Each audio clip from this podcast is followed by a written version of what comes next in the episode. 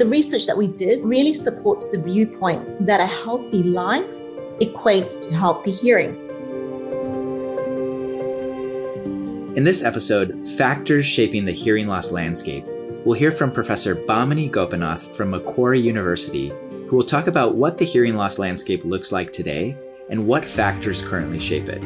We'll also learn about some of the pivotal longitudinal studies on hearing loss and discuss the connection between public health and hearing loss to better understand the implications for both professionals and patients.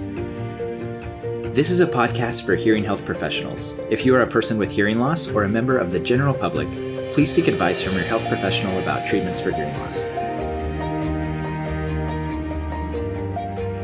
Bamini, thank you so much for joining us on Hearing Health today. We're delighted to have you on the program. Well, I'm very delighted to be here with you, Craig. And just out of curiosity, where are you speaking to us from today? So, I'm speaking to you uh, from my home in Sydney, Australia. So, we're currently in lockdown. Um, otherwise, I'd be speaking to you from my office uh, at Macquarie University. Ah, fantastic. Well, I know it's a tough time with lockdown. So, thank you for taking time out uh, amid all the crazy that's happening in Australia right now to speak with us a little bit about your insight into uh, the hearing loss landscape.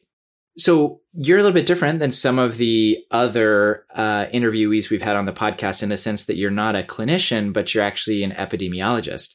What inspired you to pursue a career in epidemiology, and and how did that sort of end up in a role that focuses on hearing loss? Craig, I actually started off my uh, research career in uh, biomedical science, and then I did a PhD in molecular biology, but when I started working as a junior postdoc in a lab, I mm-hmm. quickly found out that really this was not the career path I want to be on. Okay. And, um, I really wanted a change in my research career. And when I was talking to some friends and colleagues who were working in public health and epidemiology, I really found their research and the work they were doing really interesting and exciting. So I guess that's how I first got into it by way of these conversations that I had with them.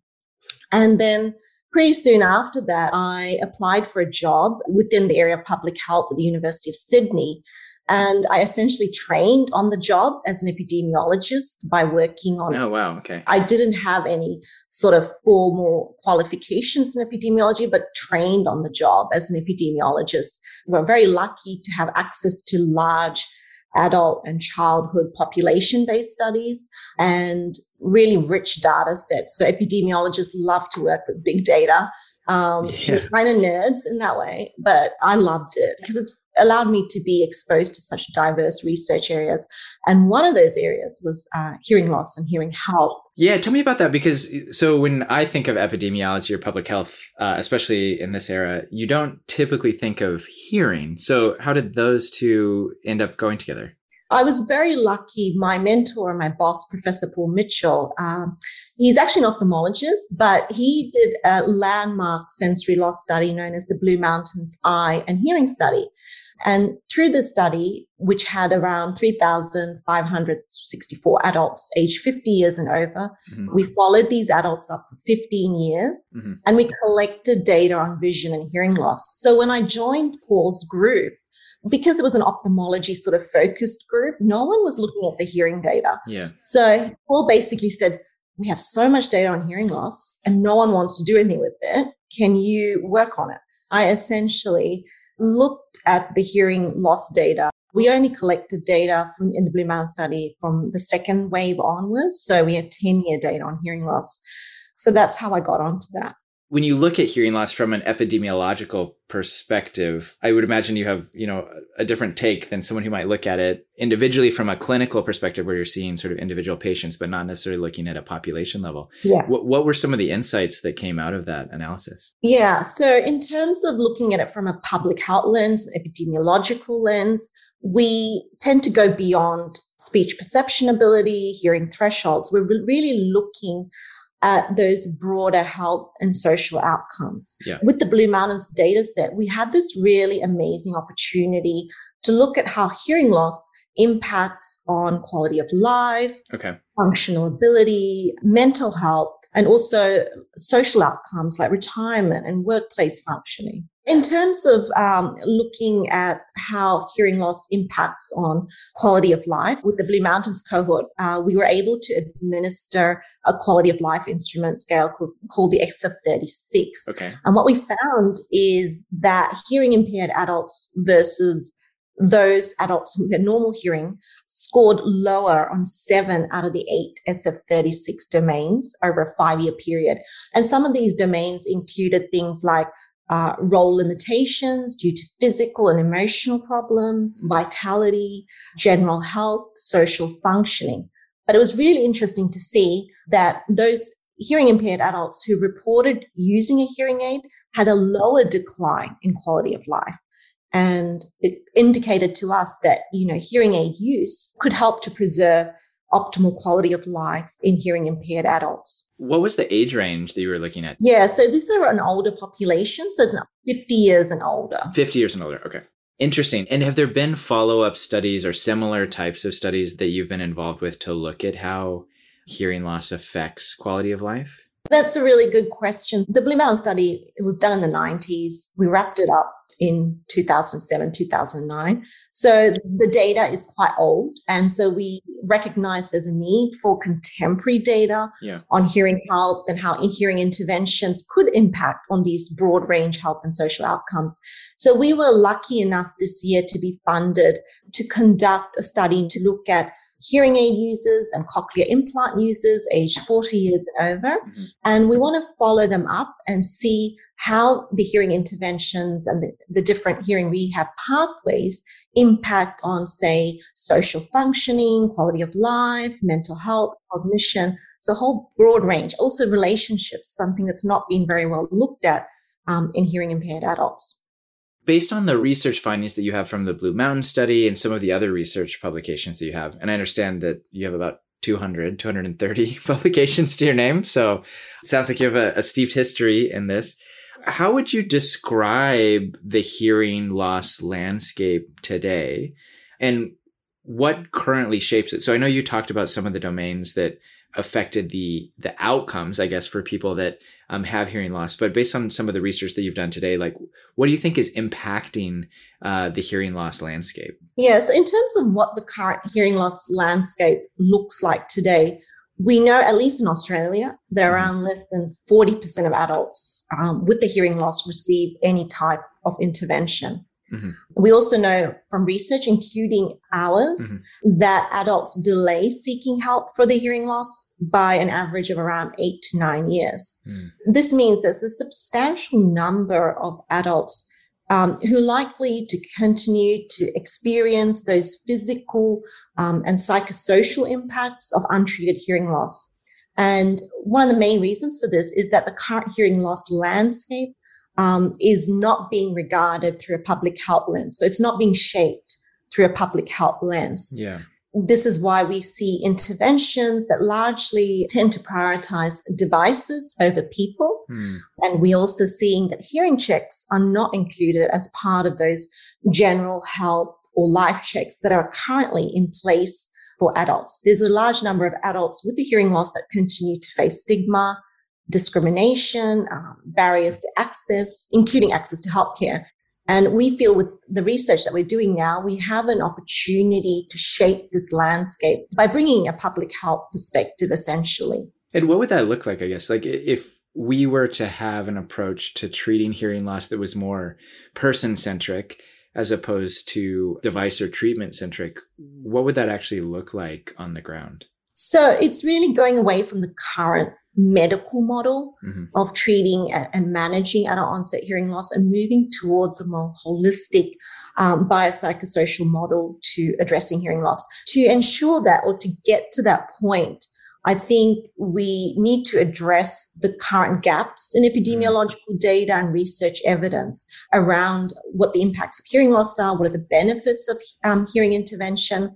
And I think with the research that we're doing, we're trying to address that to ensure that we are having a holistic or biopsychosocial model, we need to first advance the knowledge base, which would then help contribute towards shaping evidence based clinical guidelines for best practice management of adult onset hearing loss. um, because currently there is a lack mm. of best practice clinical guidelines for hearing loss in adults. And um, really, this is a challenge in regard to, you know, reaching optimal outcomes for hearing impaired adults. Um, and also what a hearing loss landscape that would be shaped by public health lens uh, would ne- also need the strong research evidence and data that could be potentially provided by the research that we do and others um, to try and inform the design of more sensitive tools or patient reported outcome measures sure. that we could use to measure the benefits of hearing interventions. So not just focusing on hearing thresholds and speech perception ability. But sort of more lifestyle factors that might be associated.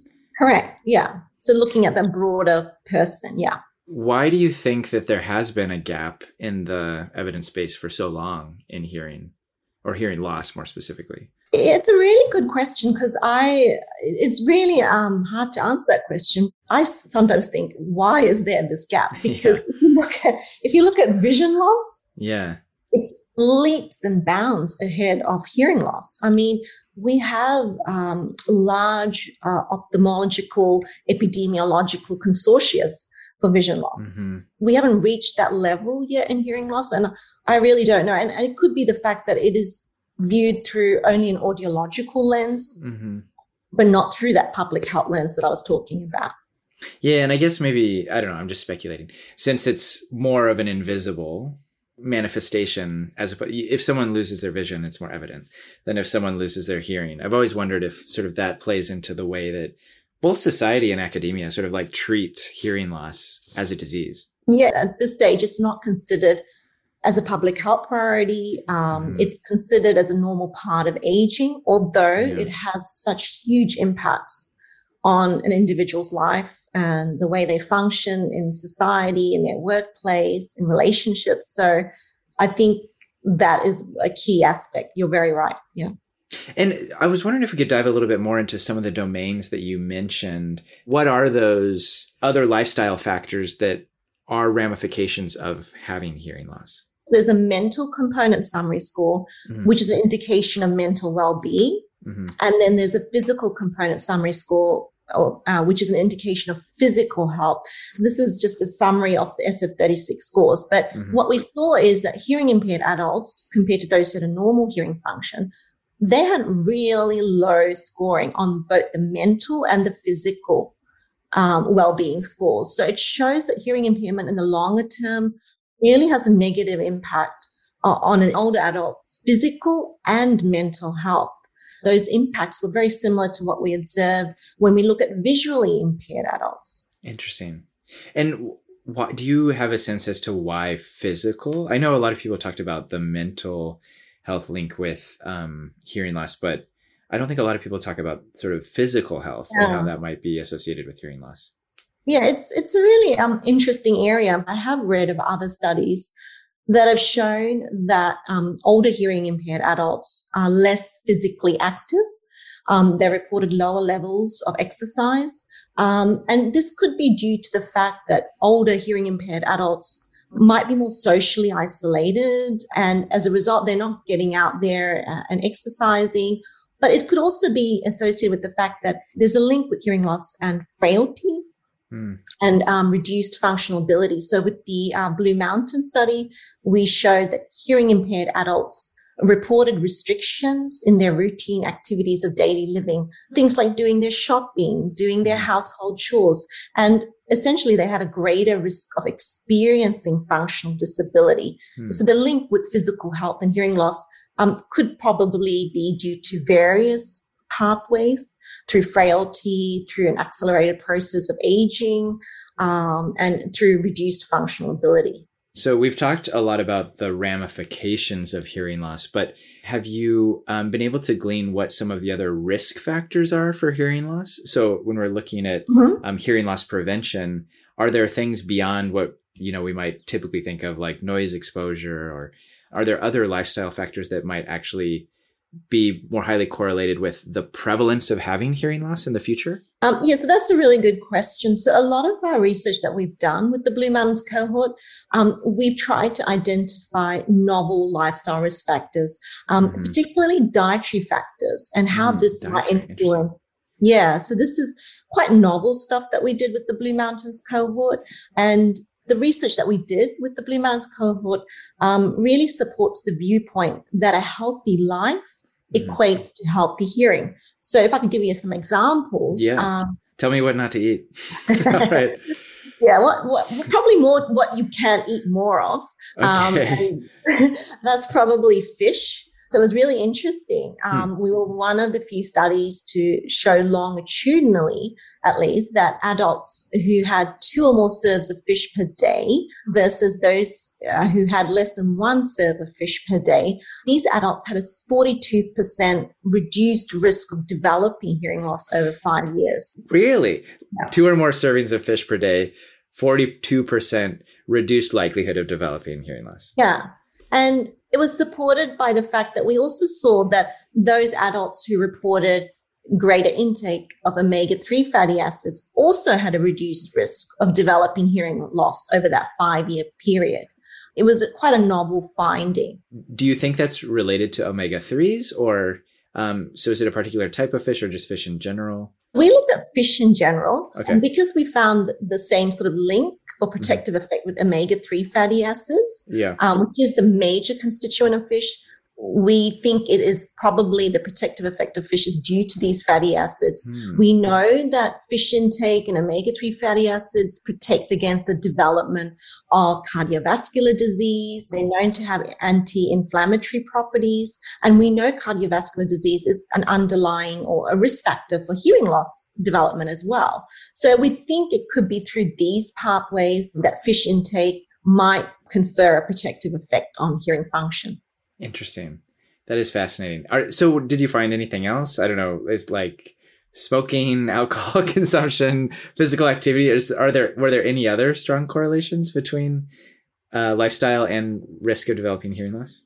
Yeah, so I just wanted to touch on two other dietary factors. That oh yeah, go tell me. Yeah, I yeah. want to know, and then I'll go on to the yeah, um, okay. smoking and alcohol and so on. But um, essentially, we also found that um, cereal fiber intake has a protective effect as mm. well against the development of hearing loss, and we know that cereal fiber protects against the development of type two diabetes, cardiovascular mm. disease. So these are all chronic diseases that are thought to be implicated um, in development of hearing loss. So it sort of concurs some of the other um, research that's out there.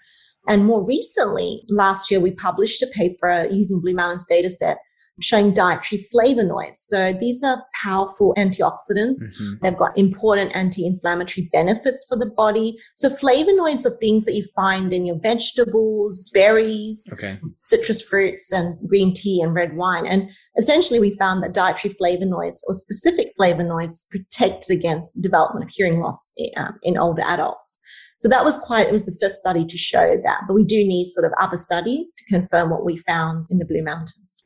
Okay, so you're telling me Weet-Bix or Wheaties, fish a couple times a day, maybe some red wine to, to cap it off.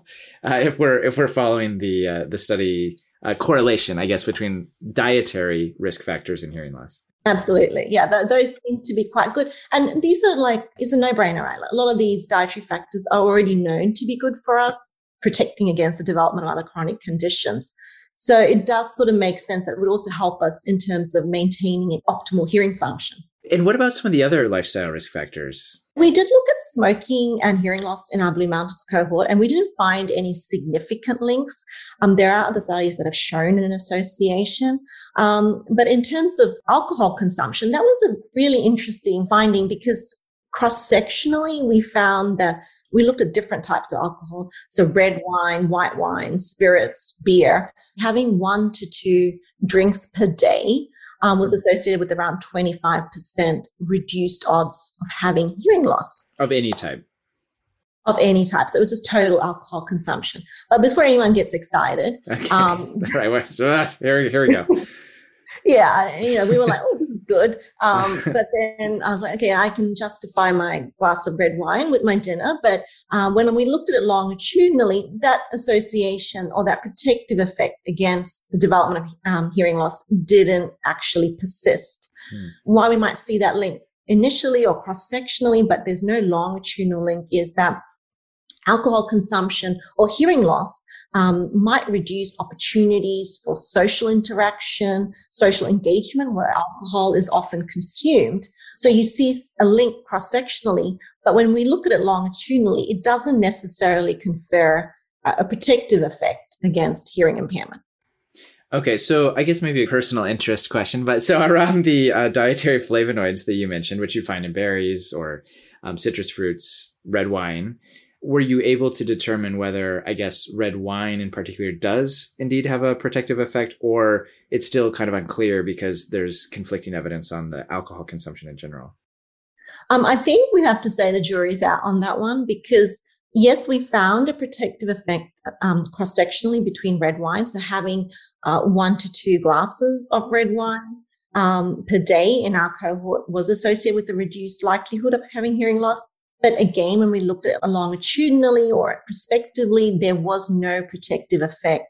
I know there are other studies that looked at this, and I think we need more evidence in this area before we can say public health recommendations around how many glasses of wine that might be protective or therapeutic against the development of hearing loss. What about, yeah, I'm just curious, like physical activity or social interactions? Did you find any evidence in terms of association between those activities and hearing loss? In terms of physical activity, again, unfortunately, we didn't see um, a link between physical activity levels in our cohort and hearing loss risk. But I, I've read quite a few studies um, that have shown that hearing impaired adults um, have a lower level of physical activity, um, and physical activity in turn could modify the risk of developing hearing loss. But again, I think we really do need more research around it before um, we can, you know, identify um, preventive strategies that might involve physical activity. So, could you tell me a little bit more around the SF36 uh, metric that you used in the Blue Mountain study? The SF36 is a widely used, validated health related quality of life instrument. So, um, it's been administered in other, um, in the context of other conditions, vision, hearing, and range of other chronic diseases. So um, it hasn't been so well looked at in, in, with hearing loss. So it's a very comprehensive quality of life instrument. Would you recommend that other hearing care professionals use a quality of life instrument like SF36 in their evaluation of patients, or what's the recommendation um, for that in terms of overall hearing care? I think it's valuable if they did use a quality of life instrument, but SF36 might not be the, the best one. It's a really long scale. There are shorter scales um, and validated scales out there. Uh, so, for example, the EQ5D5L um, is something that we're using more and more in our research. That's another quality of life instrument. Um, so, there are sort of shorter quality of life instruments that um, hearing healthcare professionals could use to assess quality of life. But I think it is essential that this is assessed as part of, um, you know, rehabilitation and understanding what the outcomes might be and how hearing interventions would impact on quality of life. Yeah, and I'm just sort of going back to something you said earlier where hearing loss isn't really often viewed from a public health perspective or isn't part of the screening that happens for general adult wellness checkups. Mm. Should it be? And I guess if yes, what should, beyond sort of the traditional hearing screening, are there maybe other ways that we might be able to identify people who are at a greater risk for hearing loss through some of the standard instruments that are already used or could be easily integrated into a general practitioner or primary care physician's workflow? I think that's a really good question. And there is so much value in integrating a hearing check as part of those general life or health checks. Mm-hmm. Um, and with the World Health Organization's call to action mm-hmm. um, in the 2021 World Report on Hearing, that's exactly what they're asking for that all governments mm. um, need to integrate people centered um, ear and hearing care into those national health plans for universal health coverage. And, and within the GP setting, it's an absolutely prime or optimal setting to identify um, a person who might be experiencing hearing loss much earlier on through various sort of um, screening tools. Um, and it doesn't need to be something comprehensive. It could just be a simple question as Do you feel that you have a hearing loss? Do you feel that your hearing function um, has declined? Uh, so these sort of simple questions uh, that can be easily implemented into a GP's uh, workflow. Mm. Um, but there is a lack of decision support tools yeah. and decision making aids. And this is a gap in practice, I guess. And if there are ways and approaches that we could implement or integrate shared decision making aids that GPs and patients could use, this could really help people to be more empowered or motivated to do something about their hearing loss early on. Have you guys found any evidence around why adults with hearing loss don't seek treatment or receive treatment sooner? From a, a public health perspective and epidemiological perspective, is there anything in the evidence that might point to to why that's happening by and large or what one of the largest factors is so as a society we can you know maybe focus on that um, as the the biggest fish first when we try and um, tackle this hearing loss epidemic yeah and i think it requires a multi-pronged approach and from a public health perspective public health strategies, for example, always take a multi-pronged approach. Mm-hmm. Our research, um, the way the questions were um, worded in the Blue Mountains study, didn't allow us to really explore that. Um, the reasons as to why people weren't accessing hearing healthcare, why they weren't um, using their hearing aids. But what we do know from other research is that it's multiple reasons. So um, cost is one, yeah. um, the stigma that's associated with hearing loss, and um, I think with older adults, they tend to not prioritize their hearing mm-hmm. compared to all the other chronic conditions that they might have. And, and, vision loss is something that they prioritize over their hearing. And they think hearing is a normal part of aging, that they need to accept it.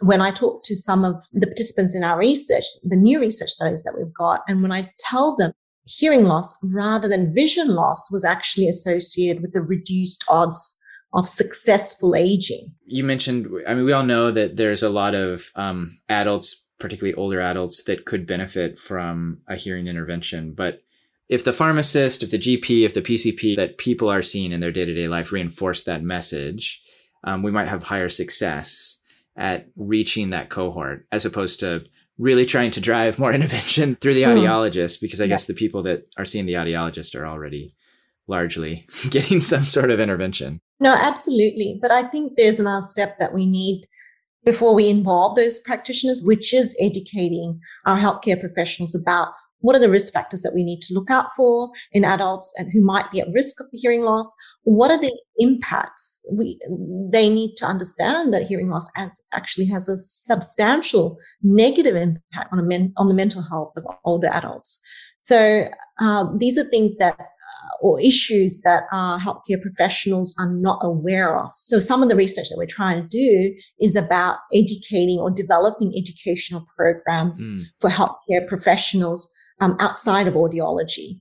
And is there any resistance to that, or it's just this area that hasn't really been focused on before? There is no resistance. I think um, it's becoming, it's more and more recognized that hearing loss is really important uh, issue that we need to address. And I think healthcare professionals are much more open to learning about it and understanding what are those broad and health and social outcomes that are associated with hearing loss. So I think there isn't a resistance. I just think there hasn't been much work done in that area of developing educational programs for healthcare professionals. I know we talked a lot about the different risk factors um, outside of the traditional ones that we think about for hearing loss that might affect um, someone's propensity to develop hearing loss later on. How does that impact the type of services that a health professional might offer today? If I were a primary care physician today, um, listening to this podcast, how might I change the way that I interact with um, some of my patients to help identify those who might be at the highest risk of developing hearing loss later in life? Yeah, that's a really good question. Um, I think it's a difficult one. I mean, as I said, there are so many sort of uh, one liner questions that GPs could just integrate. For example, we have an over 50 health checkup that um, is just a general health checkup that 50 year olds and over do. Um, at that point, there's stuff around vision, but just a simple question could be tagged on to that. Yeah you know, do you have any difficulties when you're out there, you know, with your family or in a social setting that you find difficult to hear the conversation or keep up with something simple like that? Those have been found to be really effective. So I don't think it needs to be anything complex. And I think it's difficult at this stage to incorporate all those other risk factors that I was telling you about diet, mm. physical activity. I just don't think GPs have the time to yeah go through all that and go, oh, I think if they're not eating this much fish, they could be at a risk of hearing loss. At this stage, I think we have to just focus on those simple, quick, early wins um, mm. and, and then take it from there because we're not even there. Yeah, that's true. Those simple questions aren't even integrated. And I don't think we're going to integrate other things like diet and yeah. noise, even baby steps. Let's start with the general question. Yeah. Like, how's your hearing in a social setting? Yeah. Yeah. Okay. That's fantastic. Um, Bamini, this has been a fascinating conversation. Thank you so much for joining the podcast. While the research is pending, I will up my fish intake as well as my intake of Wheaties, Weet-Bix, and um, I'm probably already there with the red wine, so maybe I'll just keep that steady. But uh, uh, thank you again for for joining the podcast and sharing a totally different perspective on hearing health. Thanks so much, Craig, uh, for having me today. It was such a pleasure, and it was so much fun talking to you. And hope it was informative for everyone that listens to it. Indeed, I'm sure it will be. Um, best of luck on your new research study, and we look forward to connecting with you again once you have some early findings from that. I look forward to it. Thanks so much. We've received some amazing feedback from our listeners around the world, and we'd love for you to share your perspectives with us so we can work towards creating the most engaging podcast as we possibly can. Click the link in the description to share your thoughts. Stay tuned for next time when we speak with Professor Kelvin Kong about the referral pathways for chronic otitis media. Just a quick reminder the views of the interviewees in this podcast are their own and do not necessarily represent the views of Cochlear Limited or its subsidiaries. This material is intended for health professionals. If you are a person with hearing loss or a member of the general public, please seek advice from your health professional about treatments for hearing loss. Outcomes may vary, and your health professional can advise about the factors which could affect your outcome.